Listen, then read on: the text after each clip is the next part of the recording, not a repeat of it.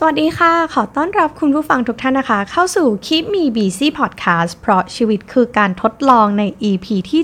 78 นะคะ ใน EP นี้จะมาชวนคุณผู้ฟังของ Keep Me Busy มาคุยกันถึงเรื่องของวิธีการรับมือกับความเจ็บปวด หรือว่าความเครียดในช่วงที่ตัวเรานั้นเจ็บป่วยนะคะ ต้องบอกว่าคนเราเนี่ยชีวิตของคนเรามันก็มีขึ้นมีลง มีดีมีแย่ ดีขึ้นแล้วบางทีมันก็แย่ลงนะคะ คนเราก็มีเรื่องที่ให้รู้สึกว่าเจ็บ ปวดแตกต่างกันในแต่ละช่วงเวลานะคะ บางคนก็อาจจะเจ็บปวดทางใจเนาะบางคนก็อาจจะเจ็บป่วย หรือว่าเจ็บปวดทางกาย ซึ่งมันก็เลยส่งผลให้ใจของเราเนี่ยมันป่วยด้วยนะคะ ที่มาชวนคุยเรื่องนี้ต้องบอกว่าเกิดจากว่าในหนึ่งสัปดาห์ที่ผ่านมานะคะ คุณผู้ฟังก็อาจจะสังเกตเห็นว่าคิมิบีซี่หายไป 1 สัปดาห์นะคะ เนื่องจากว่าเอมเนี่ยมีปัญหาในเรื่องของเอ็นเท้าอักเสบนะคะ ก็เดินไม่ได้ ตอนนี้ก็เดินไม่ได้มาประมาณสักสัปดาห์กว่าๆแล้วนะคะ แล้วก็ต้องทานยาซึ่งยาเนี่ยก็จะทำให้ง่วงงุนตลอดเวลา แล้วก็พูดจาไม่ค่อยรู้เรื่องนะคะ ก็จะงงงเบลอๆไป ซึ่งช่วงเวลาในหนึ่งสัปดาห์นี้เรารู้สึกว่าเป็นช่วงเวลาที่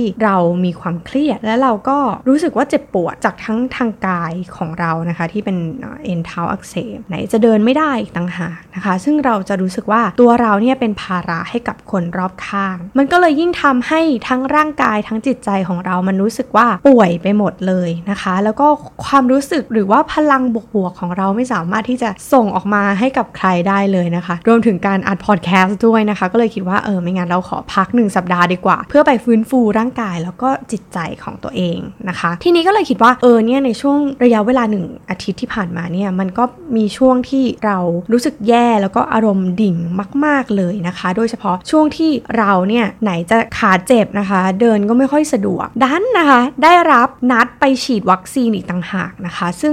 ใครหลาย ๆ คนที่ไปฉีดวัคซีนก็จะรู้ว่ามันมีขั้นตอนมันมีการคัดกรองต้องเดินค่อนข้างเยอะเลยนะคะ แล้วพอแบบเราไปเนี่ยมันก็เดินไม่สะดวกมันก็เจ็บมาก ๆ เลยนะคะ แถมโอเคอาจจะโชคดีที่เราได้นั่งรถเข็นเนาะแต่ความรู้สึกของคนที่ปกติเดินได้ปกติ แต่เราต้องไปนั่งรถเข็น แล้วก็ต้องผ่านคนมากมายเป็นร้อยๆคนนะคะแล้วก็เพื่อไปฉีดวัคซีนเนี่ยมันเป็นความรู้สึกที่เรารู้สึกว่าเออถ้าเลือกได้นะ เราก็อยากจะเดินไปฉีดวัคซีนเองมากกว่านะคะ ด้วยความที่ความรู้สึกที่เราเคยดูแลตัวเองได้เป็นอย่างดีมาตลอดแบบนี้นะคะ มันก็เลยยิ่งทำให้ความรู้สึกนั้นอะมันมันชัดเจนมากขึ้น แล้วก็อารมณ์เนี่ยดำดิ่งมากๆนะคะ ในช่วงสัปดาห์ที่ผ่านมา ทีนี้เนี่ยก็เลยลองไปหาข้อมูลดูว่าเออถ้าเราเจอสถานการณ์แบบนี้นะคะ ใครที่อาจจะกำลังเป็นเหมือนเอมหรือว่าใครที่แบบสถานการณ์ใกล้ตัวคือ อาจจะเจ็บป่วยนะคะ จากโควิดเนาะหรือว่ามีญาติพี่น้องที่เรารักหรือที่เรารู้จักเนี่ยเจ็บป่วยจากโรคอะไรสักโรคหนึ่งแล้วมันทำให้เราแบบเฮ้ยทุกกายทุกใจเหมือนกันนะคะ ก็หวังว่า EP นี้อาจจะเป็นประโยชน์กับคุณผู้ฟังก็ได้นะคะ ซึ่งวิธีที่เอ็มไป search มานะคะ อันนี้ก็ไปเจอมาจากเว็บไซต์ของ True ปุกปัญญานะคะเขาก็บอกว่าวิธีการแรกก็คือให้เราอะเผชิญหน้า แล้วก็ปลดปล่อยความรู้สึกออกมา ในแบบที่เป็นเรานะคะ แต่ละคนก็อาจจะปลดปล่อยออกมาไม่เหมือนกันหลายคนอาจจะปลดปล่อยออกมาด้วยการแบบวาดภาพ หลายคนอาจจะเขียน หลายคนอาจจะ self talk นะคะในช่วงวันที่แบบเอ็มทั้งเดินไม่ได้ ต้องไปฉีดวัคซีนแถมต้องนั่งรถเข็นไปอีกเนี่ยนะคะ ความรู้สึกก็คือแย่แย่มากๆ แล้วก็วันที่กลับมานะคะ อาจจะด้วยอารมณ์ที่แบบขาก็เจ็บมากขึ้นบวมด้วยนะคะ แล้วก็เป็น side effect จากการฉีดวัคซีนที่แบบเออเราอาจจะไม่สบายเนื้อสบายตัวนะคะ มันก็เลยทำให้เราแบบรู้สึกว่าต้องปลดปล่อย สิ่งสิ่งที่เราเลือกที่จะปลดปล่อยออกมาก็คือการร้องไห้ออกมานะคะร้องไห้ออกมาแล้วแบบเรารู้สึกว่าเฮ้ยมันไม่ไหวแล้วคือ เดินก็เจ็บทำอะไรเองก็ไม่ได้ บ้านที่เราเคยสามารถที่จะดูแลได้ด้วยตัวเอง ไม่ว่าจะเป็นเเดินไปเก็บผ้าซักผ้า หรือว่าทำความสะอาดบ้านได้เองอะปัจจุบันนี้คือมันทำไม่ได้ เพราะว่ามันไม่สะดวกเลยนะคะ แม้กระทั่งจะเดินไปห้องน้ำยังแบบไม่สะดวกมากๆเลย เราก็ร้องไห้ออกมา ด้วยความรู้สึกแบบมันอัดอั้นตันใจมากๆนะคะเราก็แบบร้องไห้ออกมาแล้วก็แบบเฮ้ยทำไมมันถึงเป็นแบบนี้มันเกิดอะไรขึ้นกับเรา มันทำไมมันถึงเราถึงต้องมาเจอสถานการณ์แบบนี้ด้วยนะคะ พอร้องไห้ออกมาเนี่ยเราก็รู้สึกว่าเฮ้ยมันดีขึ้นนะคะ มันก็ฮีลิ่งตัวเองได้ระดับหนึ่งแต่ว่าเราก็คิดว่าถึงเวลาแล้วที่เราจะต้องระบายออกกับคนรอบตัวคนรอบข้างนะคะ เอ็มก็เลือกที่จะพูดออกมากับคนรอบข้างว่าแบบเออเรารู้สึกไม่ดีเลย เรารู้สึกว่าเรารู้สึกแย่มากเลย ที่เราไม่สามารถดูแลตัวเองได้ แถมยาที่เรากินมันก็ยังมึนๆงงๆอีกต่างหาก นะคะ ก็ระบายออกมา ซึ่งพอระบายออกมาเนี่ยมันรู้สึกว่าเหมือนได้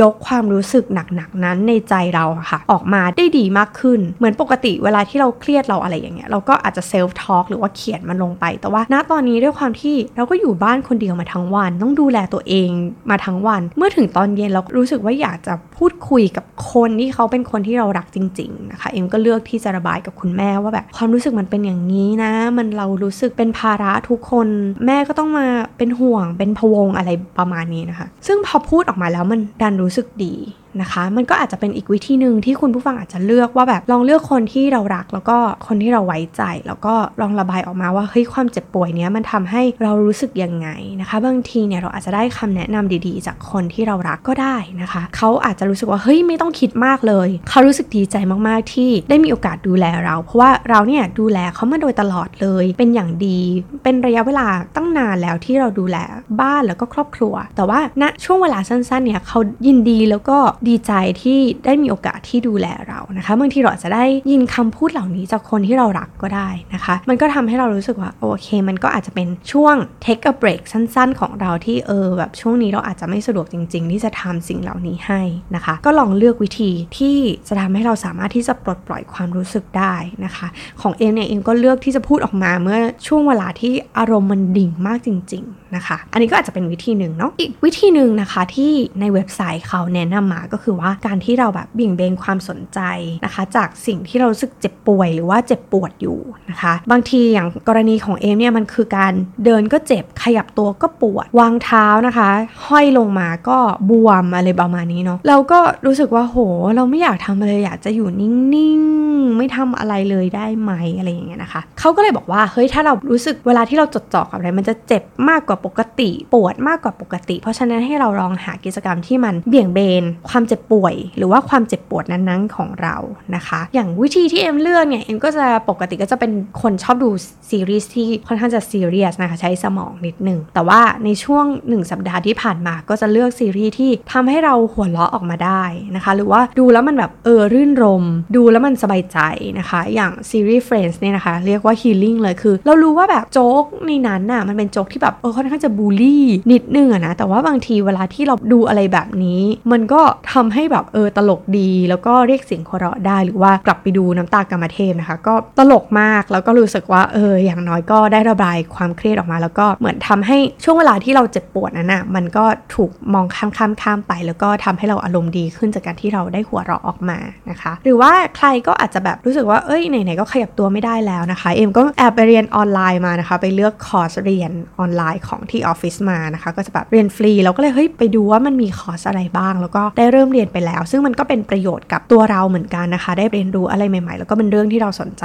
ด้วยนะคะ อันนี้ใครที่แบบเอ้ยอาจจะเจ็บป่วยแล้วก็แบบเฮ้ยไม่ไม่สะดวกที่จะขยับตัวก็อาจจะลองแบบหาวิชาที่เราชอบ วิชาที่มันสร้างความรื่นรมย์ให้กับเราอะไรเงี้ยแล้วก็ลองไปเรียนดูนะคะไหนๆก็เป็นโอกาสที่เราได้ take break แล้วจากความเจ็บป่วยเนี่ยถือโอกาสพัฒนาตัวเองไปเลยก็ได้เหมือนกันนะคะ หรือว่าอีกกิจกรรมหนึ่งที่ช่วงนี้นะคะ ก็ถือว่าเป็นโบนัสให้กับตัวเองก็คือนั่งถ่ายนะคะในพวก food delivery ต่างๆ เพื่อหาร้านที่แบบเฮ้ยร้านใหม่ๆที่เราไม่เคยเจอมาก่อนนะคะ ในสถานการณ์โควิดเนี่ยมันก็ทำให้เกิดร้านใหม่ๆใกล้ๆบ้านขึ้นเยอะมากๆเลยนะคะ แล้วก็ถือว่าได้อุดหนุนร้านเล็ก ๆ ที่แบบเขาเพิ่งเข้ามาใหม่คือเพิ่งเพิ่งเข้ามาจอยแพลตฟอร์มแบบนี้นะคะมันก็สนุกมากแล้วก็อาหารที่เรากินเนี่ยบางทีเราก็อุ้ยร้านนี้มีด้วยหรอแบบเฮ้ยใกล้บ้านมากๆ ไม่เคยรู้มาก่อนนะคะ ก็ถือว่าได้อุดหนุนกระจายรายได้นะคะ แต่ไม่รู้ว่าสิ้นเดือนบัตรเครดิตจะเป็นยังไงบ้างนะคะ อันนี้ต้องเดี๋ยวต้องลองดูกันอีกทีหนึ่งทีนี้พอการทำแบบนี้มันก็เหมือนเบี่ยงเบนความเจ็บป่วยของเราหรือความเจ็บปวดของเราได้แบบโอเคอะได้ระดับหนึ่งเลยทีเดียวนะคะ อีกมุมหนึ่งที่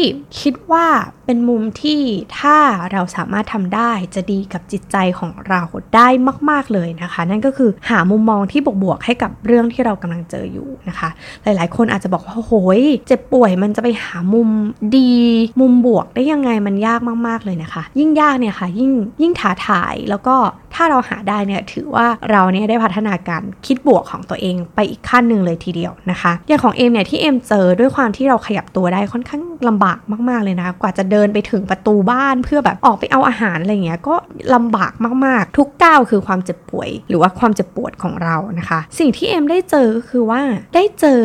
ความใจดีของพี่ๆไรเดอร์ที่ทุกครั้งที่มาส่งอาหารนะคะ ด้วยความที่อาจจะโชคดีคือบ้านเนี่ยเป็นทาวน์โฮมแล้วก็เวลาไรเดอร์มาเนี่ยเราก็จะเห็นว่าพี่เขาเนี่ยอยู่ในระดับสายตาที่เรามองเห็นเขาพอดีนะคะ แล้วบางคนเนี่ยเขาก็สามารถมองเห็นเราในบ้านได้ว่าอุ้ยกว่าเราจะเดินกระเผลกเข้าออกไปรับอาหารเนี่ยบางคนก็วิ่งเข้ามาส่งอาหารให้ถึงหน้าประตูบ้านเลยทีเดียวนะคะ หรือบางคนเนี่ยเขาอาจจะไม่ได้ทันสังเกตเห็นว่าเอ้ยเราเดินท่าเดินแปลกๆไปนะคะแล้วก็แบบขอแบบพี่คะช่วยเดินเข้ามาส่งได้ไหมเพราะว่าเดินไม่ค่อยสะดวกนะคะ เอมว่าเกือบร้อยเปอร์เซ็นที่เจอพี่ๆทุกคนเต็มใจที่จะเดินเข้ามาส่งอาหารให้ แล้วก็เขาจะรู้สึกกุลีกุจอที่อยากจะให้บริการเรานะคะ แล้วก็เราก็ได้เห็นความน่ารักอย่างเงี้ยหลาย ๆ มื้อนะคะ ในแต่ละวันแล้วก็รู้สึกว่าพี่เขาก็เหนื่อยเหมือนกันในการตักแดดตักฝนรอ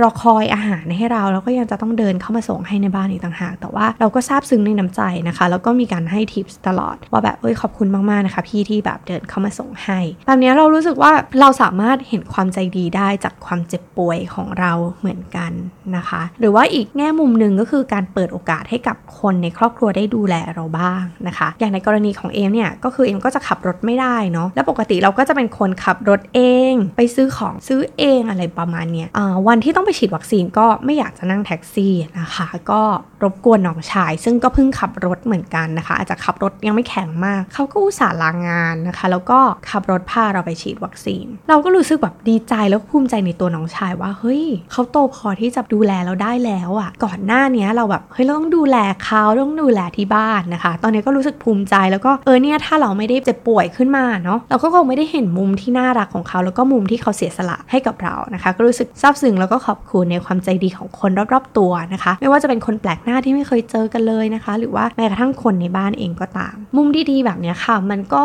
มองหาได้ทุกวัน คือถ้าเราจะไม่มองหาก็ได้ แต่ว่าถ้าเรามองหาแล้วเจอเนี่ยถือว่าเป็นกำไรชีวิตละกันนะคะ ข้อสุดท้ายเนี่ยเวลาที่อารมณ์ดิ่งๆ ทั้งหลายเนี่ยมันหายไปแล้วนะคะ ถ้าพอมีเวลาก็ลองถามคำถามกับตัวเอง หรือว่าลองคุยกับตัวเองดูว่าเฮ้ยความเจ็บป่วยหรือความเจ็บปวดเนี้ยมันคืออะไร มันเกิดจากอะไร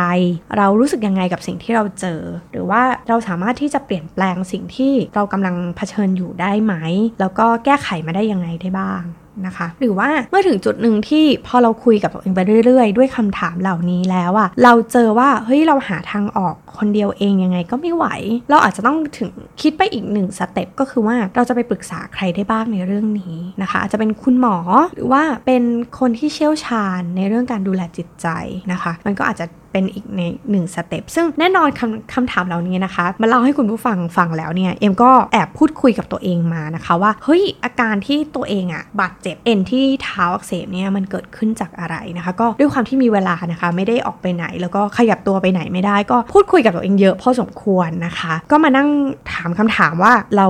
เราเจ็บเนี่ยเราเพราะอะไรนะคะ แล้วก็ได้คำตอบว่าเออจริงๆ มันน่าจะบาดเจ็บจากการออกกำลังกายของเรานี่แหละนะคะ ในหลายๆ EP เนี่ยเอ็มก็มีเล่าให้คุณผู้ฟังได้ฟังนะคะ ในเรื่องการออกกำลังกายตอนเช้า ซึ่งมันรู้สึกดีมากๆเลยนะคะ แต่เราก็รู้สึกว่ามันก็ยังมีจุดบกพร่องของเราอยู่ก็คือว่าเราอะไม่รู้ว่าจุดอ่อนของร่างกายของเราเนี่ยมันอยู่ตรงไหนนะคะ ทั้งที่เรารู้สึกว่าเฮ้ยเราก็ศึกษามาอย่างดีแล้วนะว่าเออเราพยายามจะออกกำลังกายในท่าที่มัน low impact ไม่กระโดดมากเกินไป เพราะว่าเราเคยมีปัญหาเรื่องเท้าเมื่อก่อนทั้งสองข้างนะคะ แล้วก็ไปเจอว่าไอ้ท่าที่มันน่าจะทำให้เราเกิดการอักเสบที่เอ็นเนี่ยเกิดจากการที่เราทำ plank แล้วก็ twist นะคะ ซึ่งการ twist เนี่ยมันก็ทำให้ข้อเท้าเรามันบิดไปแล้วแบบการรับน้ำหนักตัวแบบ 50 กว่าโลอะมันก็อาจจะโหดเกินไปสำหรับข้อเท้าที่มันไม่ได้แข็งแรงมากนะคะ รวมถึงคุณหมอที่เอ็มไปหาเนี่ยคุณหมอก็บอกว่าเออถ้าเป็นผู้หญิงเนี่ยจุดอ่อนของผู้หญิงหรือว่า weak point ของพวกเราโดยทั่วไปเนี่ยก็จะอยู่ที่พวกข้อต่างๆนะคะ เราอาจจะไม่ได้แข็งแรงเท่ากับคุณผู้ชายเนาะเพราะฉะนั้นเนี่ยเราอาจจะต้องระมัดระวังในการออกกำลังกายที่แบบตามข้อตามอะไรต่างๆเนี่ยเราอาจจะต้องระมัดระวังมากขึ้นนะคะ ถ้าอะไรที่มันโหดๆมากๆ แล้วเรารู้สึกว่าเฮ้ยมันน่าจะเกินกำลังเรา เราก็ต้องดูว่ากำลังเราอยู่ที่ตรงไหน แล้วก็พอดีที่ตรงไหนนะคะ บางทีพอมันกำลังจะเลยแล้วเนี่ยเราก็จะรู้เองว่าเอ้ยมันกำลังจะไม่ไหวแล้วแบบนี้นะคะ ก็อาจจะต้องใจดีกับร่างกายตัวเองหน่อย แล้วก็ที่สำคัญนะคะ การออกกำลังกายโดยเฉพาะในช่วงที่หลายๆ คน work from home หรือว่าออกกำลังกายในบ้านเนี่ยที่สำคัญคือคุณต้องใส่รองเท้าออกกำลังกายนะคะ หลายคนก็บอกอุ้ยไม่มี มีแต่รองเท้าที่ใส่ข้างนอกแล้วก็ขี้เกียจอะไรเงี้ยนะคะ สิ่งที่ทำให้เอ็มเกิดอาการนี้ขึ้นเนี่ยก็เกิดขึ้นจากการที่ขี้เกียจใส่รองเท้าออกกำลังกายนี่แหละทั้งที่จริง ๆ ที่บ้านเนี่ยก็มีรองเท้าออกกำลังกายที่สำหรับการใส่ในบ้านนะคะ แต่เราก็บางทีก็ขี้เกียจขี้เกียจผูกเชือกอะไรนะคะเป็นอาการขี้เกียจถึงขั้นนี้เลย มันก็เลยทำให้เกิดอาการบาดเจ็บสะสมมาเรื่อยๆนะคะ แล้วก็มีเพื่อนๆหลาย ๆ คนเนี่ยถามมาว่าออกกำลังกายเนี่ยใส่รองเท้าไหมแนะนำให้ใส่รองเท้านะคะ อย่างคุณหมอที่ดูแลเรื่องกระดูกและข้อของเอเนี่ยนะคะ ก็บอกว่าจริง ๆ หนู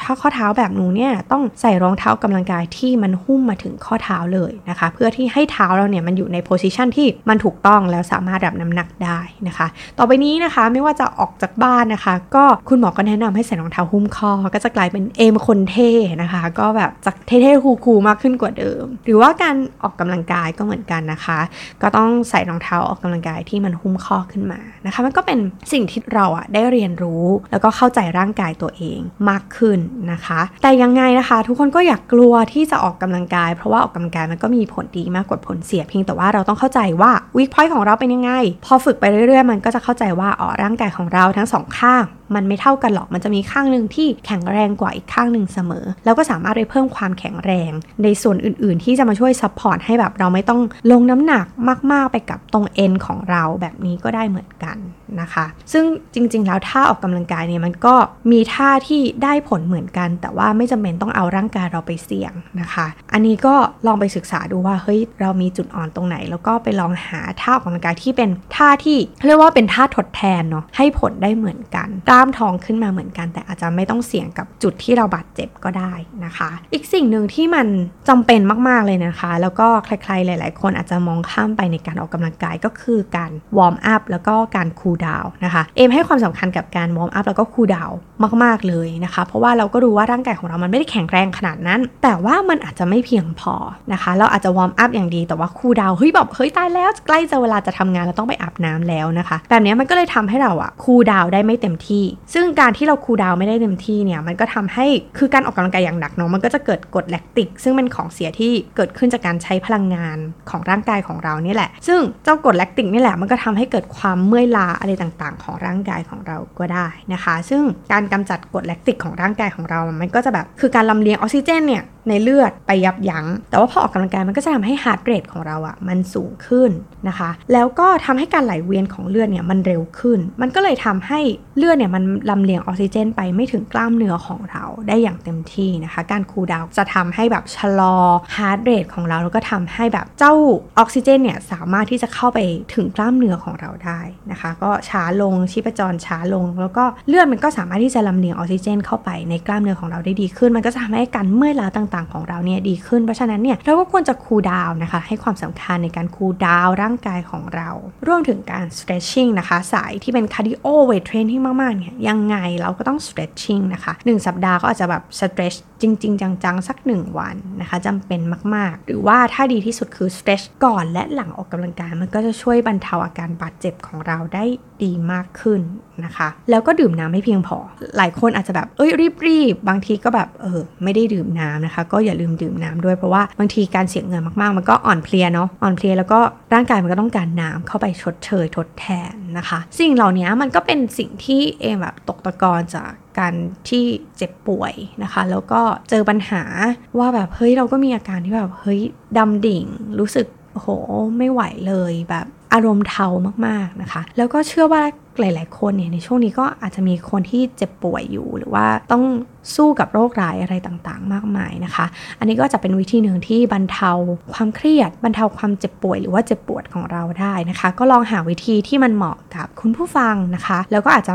มองวิธีการที่เอมเอามาเล่าให้ฟังเนี่ยเป็นทางเลือก ถ้าวิธีไหนที่คิดว่าเออมันน่าจะ work นะ มันน่าจะโอเคนะคะ ก็ลองเอาไปปรับใช้ดู แล้วก็หวังว่า EP นี้คะจะเป็นประโยชน์กับคุณผู้ฟังของคิมมี่บีซี่ไม่มากก็น้อยเลยนะคะ ถ้าใครมีวิธีรับมือกับความเจ็บป่วยนะคะ ที่มากกว่านี้หรือว่าตอนนี้กำลังเจ็บป่วยอยู่ แล้วก็มีวิธีที่แบบคุณ healing ตัวเองยังไงเนี่ยก็ลองมาบอกเล่าให้ฟังกันบ้างนะคะ หวังว่า EP นี้จะเป็นประโยชน์แล้วก็พบกันใหม่ใน EP หน้านะคะ ใครที่อยากจะพูดคุยกับคิมีบีซี่สามารถติดต่อมาได้ทั้งใน Facebook Page ของ The Infinity นะคะ Facebook Page ของคิมีบีซี่หรือว่าจะไปคุยกันในบล็อกดิของ The Infinity ก็ได้เช่นเดียวกันนะคะ EP นี้ลาไปแล้ว สวัสดีค่ะ